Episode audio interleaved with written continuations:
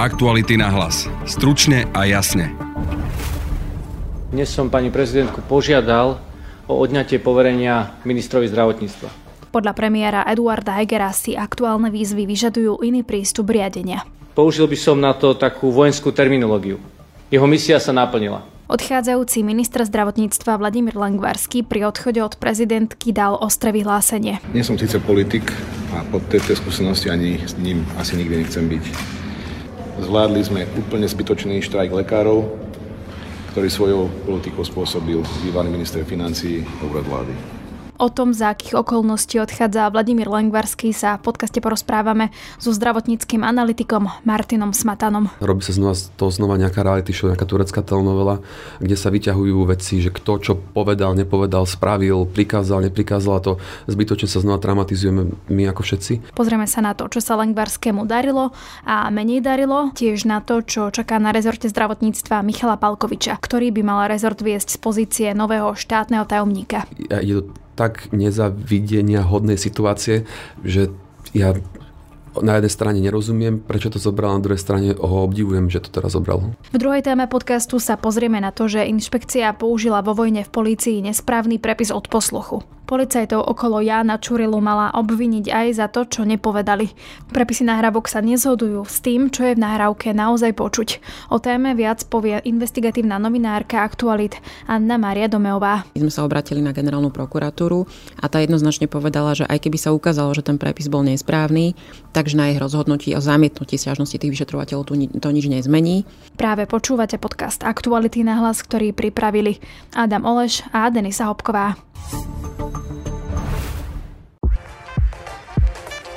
Prejsť prstom po mape? To je nuda. Spoznať svet na štyroch kolesách? To je Ford Kuga. Štýlový a okamžite dostupný Ford Kuga je pripravený vyraziť kamkoľvek sa rozhodnete. Navyše teraz aj s fantastickou zľavou až do 10 tisíc eur. K tomu zadarmo predlžená záruka na 5 rokov alebo 120 tisíc kilometrov.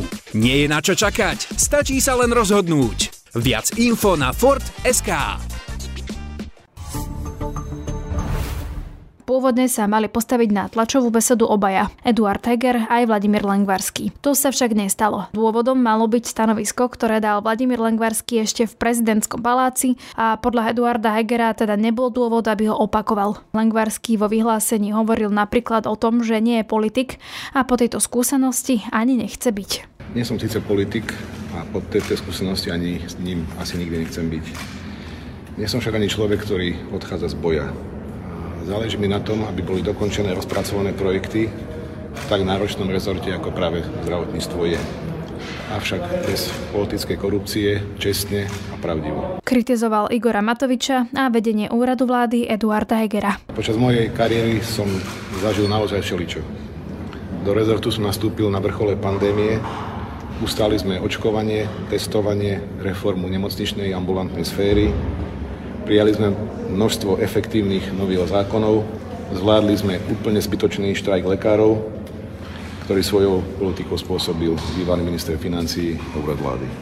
Ako som povedal, prežil som toho veľa, ale v tomto nastavení, kedy je dehonestovaná práca mojich kolegov a napriek tomu, že v pláne obnovy je naše ministerstvo premiantom, keďže vedie v počte uzatvorených a vyhlásených víziev, a napriek tomu, že sa do zdravotníctva podarilo dostať o miliardu eur navyše, nebudem ďalej pracovať pod tlakom v takomto prostredí, ktoré je v súčasnosti škodlivé, plné politickej korupcie a politickej neskúsenosti. Eduard Heger na tlačovej konferencii v úvode hovoril o veciach, ktoré sa rezortu zdravotníctva podarili.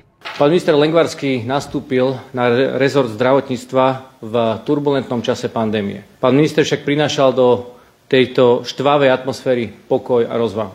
Počas jeho pôsobenia na rezorte sa nám podarilo viacero dobrých vecí. A práve za to sa chcem poďakovať jemu, ale aj poslancom v parlamente, ktorí tieto zmeny podporili a dovolím si ich teraz vymenovať. Či už išlo o reformu nemocnic, ktorá sa podarila presadiť v parlamente, alebo liekovú reformu, alebo reformu paliatívnej starostlivosti, ale taktiež aj reguláciu zisku zdravotných poisťovní. Následne pokračoval tým, že Lengvarského misia sa naplnila. Čo sa týka odchodu pána ministra, použil by som na to takú vojenskú terminológiu. Jeho misia sa naplnila. Aktuálne výzvy si vyžadujú iný prístup riadenia. V nich žiaľ rezortu pod vedením ministra Lengvarského dochádza dých. Preto je aj čas na zmenu a preto je aj potrebná okamžitá náprava. Teraz by som sa chvíľočku povenoval práve e, pomenovaniu oblastí, ktoré začali na rezorte zdravotníctva zlyhávať a ak e, dovolíte, budem konkrétny. Tak ako som vyzdvihol reformu nemocníc, ktorá sa schválila v parlamente, tak je jasné, že úloha ministra týmto schválením nemala skončiť. Chýbala dôkladná vysvetľujúca komunikácia voči nemocniciam, samozprávam a verejnosti ako takej. Taktiež vidíme problémy pri komunikácii e, s lekárskym odborovým združením a ambulantným sektorom. No ale nakoniec, hlavne teda plán obnovy a rezort zdravotníctva sa dostal kvôli svojim niektorým zlyhaniam do režimu krízových opatrení. Ten sme vytvorili práve pre takéto situácie, aby sme tým zlyhaniam zabránili. A keďže som nevidel dostatočný posun za posledné týždne, odkedy rezort vstúpil do režimu krízových opatrení, preto som pristúpil aj k výmene. No a uviedol tiež, že rezort zdravotníctva povedie z pozície nového štátneho tajomníka patolog Michal Palkovič. Na ministerstvo po odchode e, pána ministra Lengvarského nastupuje krízový manažment. Na budúci týždeň na vláde vymenujeme nového štátneho tajomníka, pána Michala Palkoviča, ktorý doteraz spôsobil ako podpredseda Úradu pre dohľad nad zdravotnou starostlivosťou. Tu chcem však zdôrazniť, že ak by naša vláda nebola v poverení, tak pán Palkovič by sa stal novým ministrom. Preto hovorím o výmene. V štúdiu momentálne vítam zdravotníckého analytika Martina Smatanu a témou bude teda odchod do ministra zdravotníctva. Dobrý deň. Pekný deň, prajem. Pred pár minútami už aj Dočasne poverený premiér Eduard Heger potvrdil, že Vladimír Langvarský už nebude riadiť viac ministerstvo zdravotníctva. Z pohľadu verejnosti to môže vyzerať, že na jednej strane stojí Vladimír Langvarský, ktorý má svoje výhrady, na strane druhej Eduard Heger, ktorý má svoje výhrady. Ako sa na to teda pozráte vy? Vnímam to pomerne negatívne a je asi jedno z akého uhlu pohľadu sa na to pozrieme. Ak sa na to pozrieme z pohľadu nás, občanov a pacientov, tak uh, je to ďalšia uh, absolútne zbytočne medializovaná trauma, robí sa znova, to znova nejaká reality show, nejaká turecká telenovela, kde sa vyťahujú veci, že kto čo povedal, nepovedal, spravil, prikázal, neprikázal a to zbytočne sa znova traumatizujeme my ako všetci. Z pohľadu sektora a nejakých reforiem táto zmena môže podľa mňa skôr ublížiť, ako pomôcť, nakoľko uh, voľby máme za pár mesiacov, kým príde nový tým, ten krízový, rozbeha sa, uh, nastavia si procesy, tak už pomaličky tie voľby budú. To znamená, že sa pravdepodobne veľa vecí teraz spomalí, odsunie, nestihne a možno jediné, čo sa trošku rozbehne, je tých pár vecí, ktoré pán premiér menoval ohľadom plánu obnovy, ale tie ostatné veci, lebo ministerstvo nie je iba o pláne obnovy, ako sú rozpočty, do, dokončenie siete nemocníc, ambulancií, nacenenie výkonov. Moja obava je, aby tieto projekty náhodou toto zmenou nezastali. Ako hodnotíte to, ako viedol Vladimír Langvarský svoj rezort? Jeho začiatok bol pomerne veľmi dobrý. Ak si pamätáte, keď nastúpil prostred pandémie, tak on priniesol na tie tlačové besedy taký potrebný pokoj a rozhľad a kľud a spolu s ním začali znova vystúpať odborníci. To znamená, že od tých veľkých atomoviek a všelijakých pokusov sa vrátilo takéto racio do toho manažmentu. A keď je pravda, že v tom čase už boli tie karty rozdané a on už vlastne manažoval to, čo sa dalo v tom čase, ale pomohlo to určite zastabilizovať tú situáciu a ten, tú, tú pandémiu ako tak to manažovali. Čo sa týka ostatných vecí, ako sú napríklad rozpočty alebo reformy, tak tam bolo hlavne vidno to, že minister Lengvarský nemal podporu a on viac bojoval voči vlastným poslancom ako voči nejakým nástrahám alebo prekážkam pri tých projektoch a pri reformách. Najkrajšie to bolo vidno napríklad pri rozpočte, ak si pamätáte, či tento rok, minulý rok alebo rok predtým ešte, tak uh, bola taká tlačová beseda, kde bol celý sektor a minister a vystúpili ako celok spolu proti ministerstvu financí, že im proste nedalo ani na vykrytie tých bazálnych nákladov. Takže tuto bolo krásne vidno, že nemal podporu ministerstva financí a ministerstva zdravotníctva, keď nemá plnú podporu od financov, tak sa nedá prakticky robiť nič. Aj preto sme mali viaceré problémy dofinancovania, straty poisťovní, naťahovačky, ktoré máme bohužiaľ aj, aj tento rok. Týmto, kvôli tomu, že nemal podporu, že nemal ten priestor realizovať veci, tak sa aj to, čo sa podarilo zrealizovať, ako napríklad reforma liekovej politiky, nová sieť nemocníc, základy reformy ambulantnej sféry, tak keď sa to schválovalo, tak ten proces bol, bol veľmi neštandardný, bizarný, aby som nemá nejako opísať, netypický. Zoberme si, že toľko pozmeňovacích poslaneckých návrhov, koľko sa podávalo, to sa asi v živote nerobilo, pretože to znamená, že to bolo netransparentné, bolo to chaotické a ako výsledok bolo, že často sa schválili reformy, ktoré teda neboli také, ako ich ministerstvo predkladalo, boli s chybami, alebo bola tam taká pachuť, že e, sa schválilo nejaký polotovar alebo niečo nedomyslené, čo sa potom neskôr musí, musí alebo muselo už e, opravovať. To znamená, že aj tie pozitíva tam sú, ale tento proces, že nemal tú podporu a takto fungoval parlament, takto fungovali uh, viacerí kolegovia uh, pána ministra, tak spôsobovalo, že aj tie pozitíva sa proste rodili doslova extrémne ťažko. Na to by vám možno nejaký nestredný pozorovateľ zvonka povedal, veď ale on je šéf toho rezortu, to si nevie spraviť poriadok, nevie si to vyrokovať, buchnúť po stole.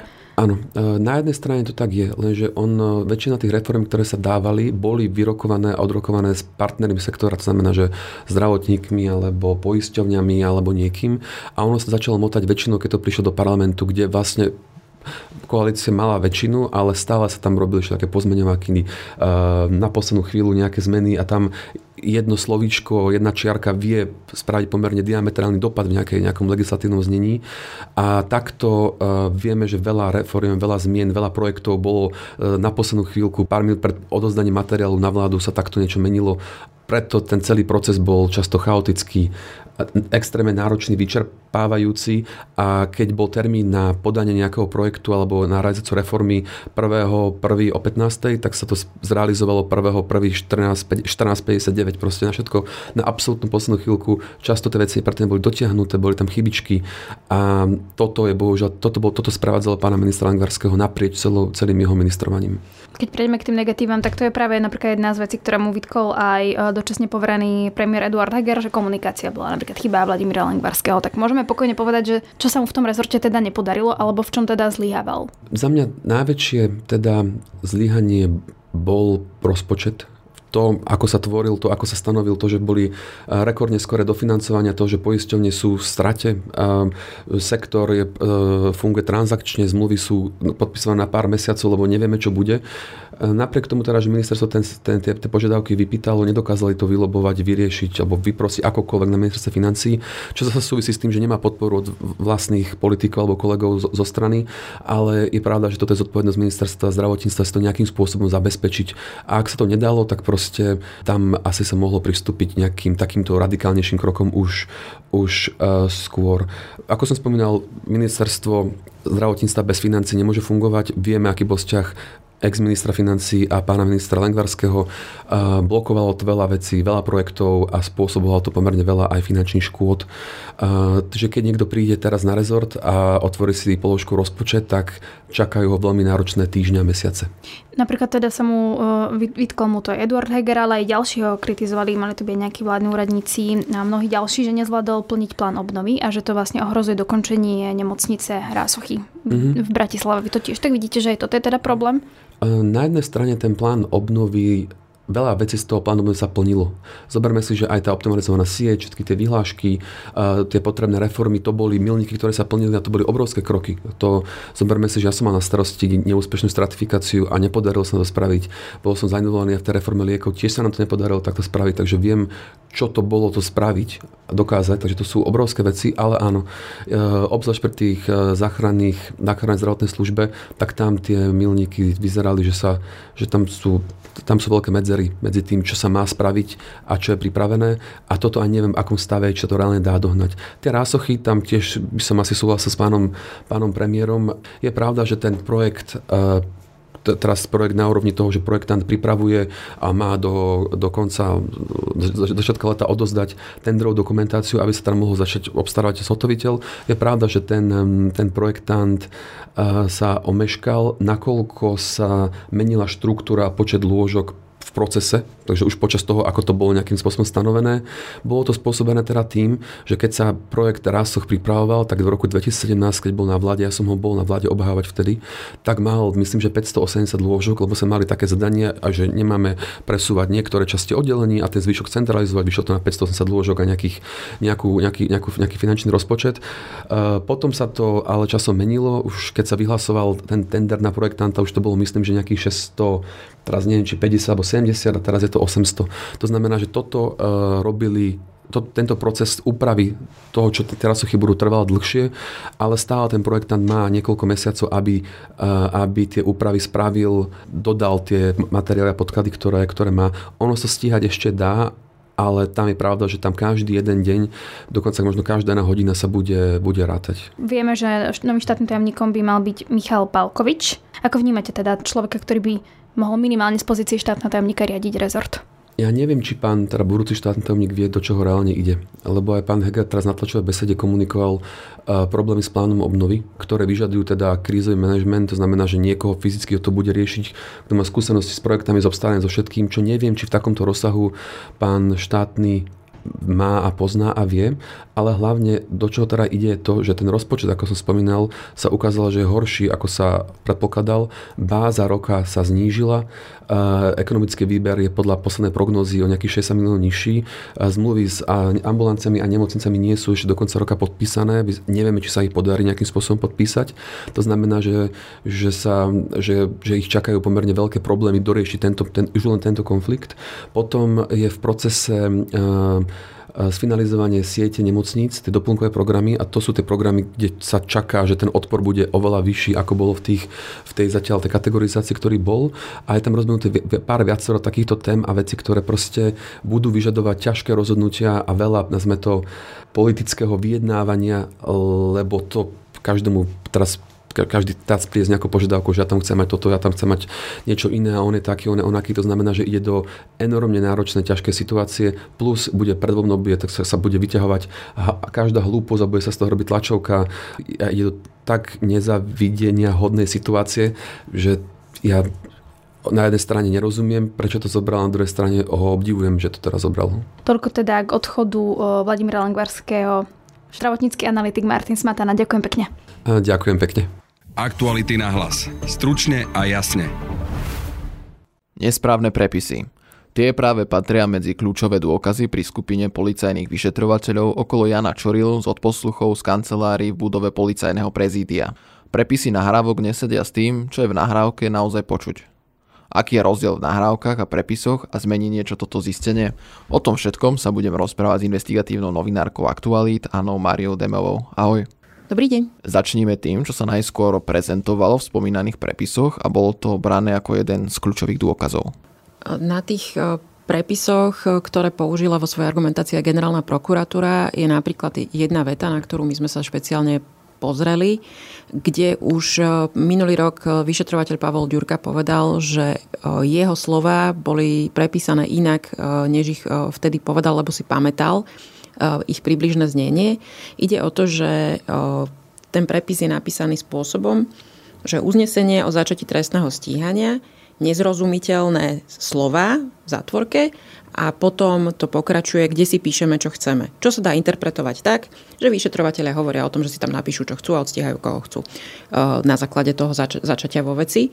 Lenže v skutočnosti, keď si tú nahrávku vypočujete, rovnako intenzitou hlasu počuť, ako Pavol Ďurka hovorí, riaditeľ povedal, uznesenie o začatí trestného stíhania to nie je list Ježiškovi, kde si píšeme, čo chceme, čo zásadným spôsobom mení význam tej vety. Povedal váš poverený riaditeľ uznesenie o začatí Ježiškovi, že tam píšeme to, čo chceme. Jano, uznesenie o začatí Ježiškovi, že tam píšeme to, čo chceme. Jano ti hovoril, Takže z tých nahrávok je teraz zrejme, že oni tam napísali úplne niečo iné, čo v tej nahrávke. Táto konkrétna nahrávka, respektíve ten prepis proste nesedí v tom, že ten, ktorý ten prepis vyhodnotil, napísal, že je nezrozumiteľná práve tá pasáž, ktorá úplne mení význam tej vety a robí vlastne zo závažnej vety absolútne bezvýznamnú. Policajti, ktorí sú na základe týchto nahrávok stíhaní, svoju vinu od začiatku odmietajú a hovorili o zmanipulovaných odposluchoch. Zmení táto časť nahrávky ten priebeh stíhania? My sme našli len toto jedno, kde nesedí prepis s nahrávkou a e, už keď sa policajt Ďurka v Lani e, na túto pasáž stiažoval, tak my sme sa obratili na generálnu prokuratúru a tá jednoznačne povedala, že aj keby sa ukázalo, že ten prepis bol nesprávny, takže na ich rozhodnutí o zamietnutí stiažnosti tých vyšetrovateľov to nič nezmení. Otázka je, ak sa e, takéto pasáže nájdú aj inde, práve v, v častiach, kde odposluchy boli využité ako dôkaz v konaní proti týmto policajtom. Vtedy už by to mohlo nejakým spôsobom naštrbiť to trestné konanie, ale to ja neviem vyhodnotiť, či je toto ojedinelý prípad, alebo ich je oveľa viac. Viem, že advokát Kubina sa stiažoval, že napríklad na jednom odposluchu sa cituje vyšetrovateľ Jan Čurila, ktorý v tom čase vôbec nebol v práci preukázateľne podľa neho. Prečo vidíme len útržky týchto nahrávok a nevidú na svetlo sveta všetky. Všetky nahrávky v celosti nemajú doteraz ani obvinení policajti a ich obhajoba. To je niečo, na čo oni už vlastne viac ako rok upozorňujú a snažia sa e, k ním domôcť, pretože napríklad advokát Peter Kubina tvrdí, že e, z trestného e, poriadku majú nárok na to, ako náhle tie nároky sú použité ako dôkaz, mať ich v celosti všetky, len to nahrávanie trvalo pol roka. Takže Zatiaľ zjavne nie sú tie nároky všetky prepísané a oni ich teda v celosti dodnes nemajú. Pamätáte sa, ako sme tu opakovane nielenže čítali nejaké prepisy, potom aj púšťali hlas, že my vidíme zmysel v týchto tlačových konferenciách. Dámy a páni, pripomnem ešte jednu vec.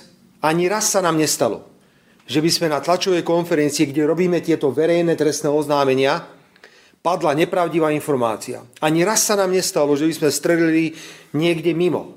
Ani raz sa nestalo, že by sa orgány činné trestnom konaní postavili a povedali, že to nie je pravda. Naopak, vždy iba skúmajú a zistujú, odkiaľ to máme. No tak sa pýtajte páni na naké novinárov, ktorým ste to poslali a ktorí to majú. Pýtajte sa iných ľudí, prečo nám to posielajú do Národnej rady v obálkach a prečo tam si to nachádzame na recepcii alebo niekde inde. A samozrejme, keď zistíme, že tento zdroj je dôveryhodný, tak ho potom aj použijeme. A budeme v tom pokračovať spomínané úryvky z náhrávok púšťajú na tlačových konferenciách, často aj poslanci Smeru. Odkiaľ oni získavajú tieto nahrávky? My sme sa na to strany Smer e, spýtali, odpoveď sme na tú otázku e, od nich priamo nedostali, a, ale keď e, si vypočujete vyjadrenia predstaviteľov strany, tak Robert Fico napríklad pred troma mesiacmi tvrdil, že tie nahrávky respektíve tie veci, ktoré oni na tlačových besedách komunikujú, im nosia novinári frustrovaní tým, že im vedenie nedovolí ich eh, odvysielať alebo nejakým iným spôsobom zverejniť o čom teda ja osobne nič neviem a my naozaj sme mali len tento úryvok nahrávky, ktorý sme si vypýtali, aby sme porovnali eh, ten rozdiel. A, ale napríklad Tibor Gašpar nedávno sa vyjadril, že im tie veci nosia ľudia na vrátnicu. Takže tie vyjadrenia sa ani neshodujú? V tomto prípade očividne nie. To bola investigatívna novinárka Aktualít Anna Maria Demeová. Ďakujem za rozhovor. Ďakujem, dovidenia. To je z dnešného podcastu všetko. Vy si ale môžete vypočuť náš ranný podcast s Miroslavom Kotovom z Asociácie dôchodkových správcovských spoločností o tom, že sa chystá dôchodková mobilizácia a miliardy úspor pôjdu do výnosnejších fondov. A môžete si tiež vypočuť druhý diel nového podcastu Na hlas Ukrajiny, v ktorom sa so Stanislavou Harkotovou rozprávame o tom, čo sa dialo na Ukrajine roky predtým, ako začala veľká invázia, o tom, ako vyzerala Ukrajina za prezidenta Janukoviča, o čom bol Majdan a ako obsadili Krym neoznačení zelení mužíci. Na dnešnom podcaste spolupracoval Adam Oleš. Od mikrofónu sa lúči a pekný deň želá Denisa Hopková. Aktuality na hlas. Stručne a jasne.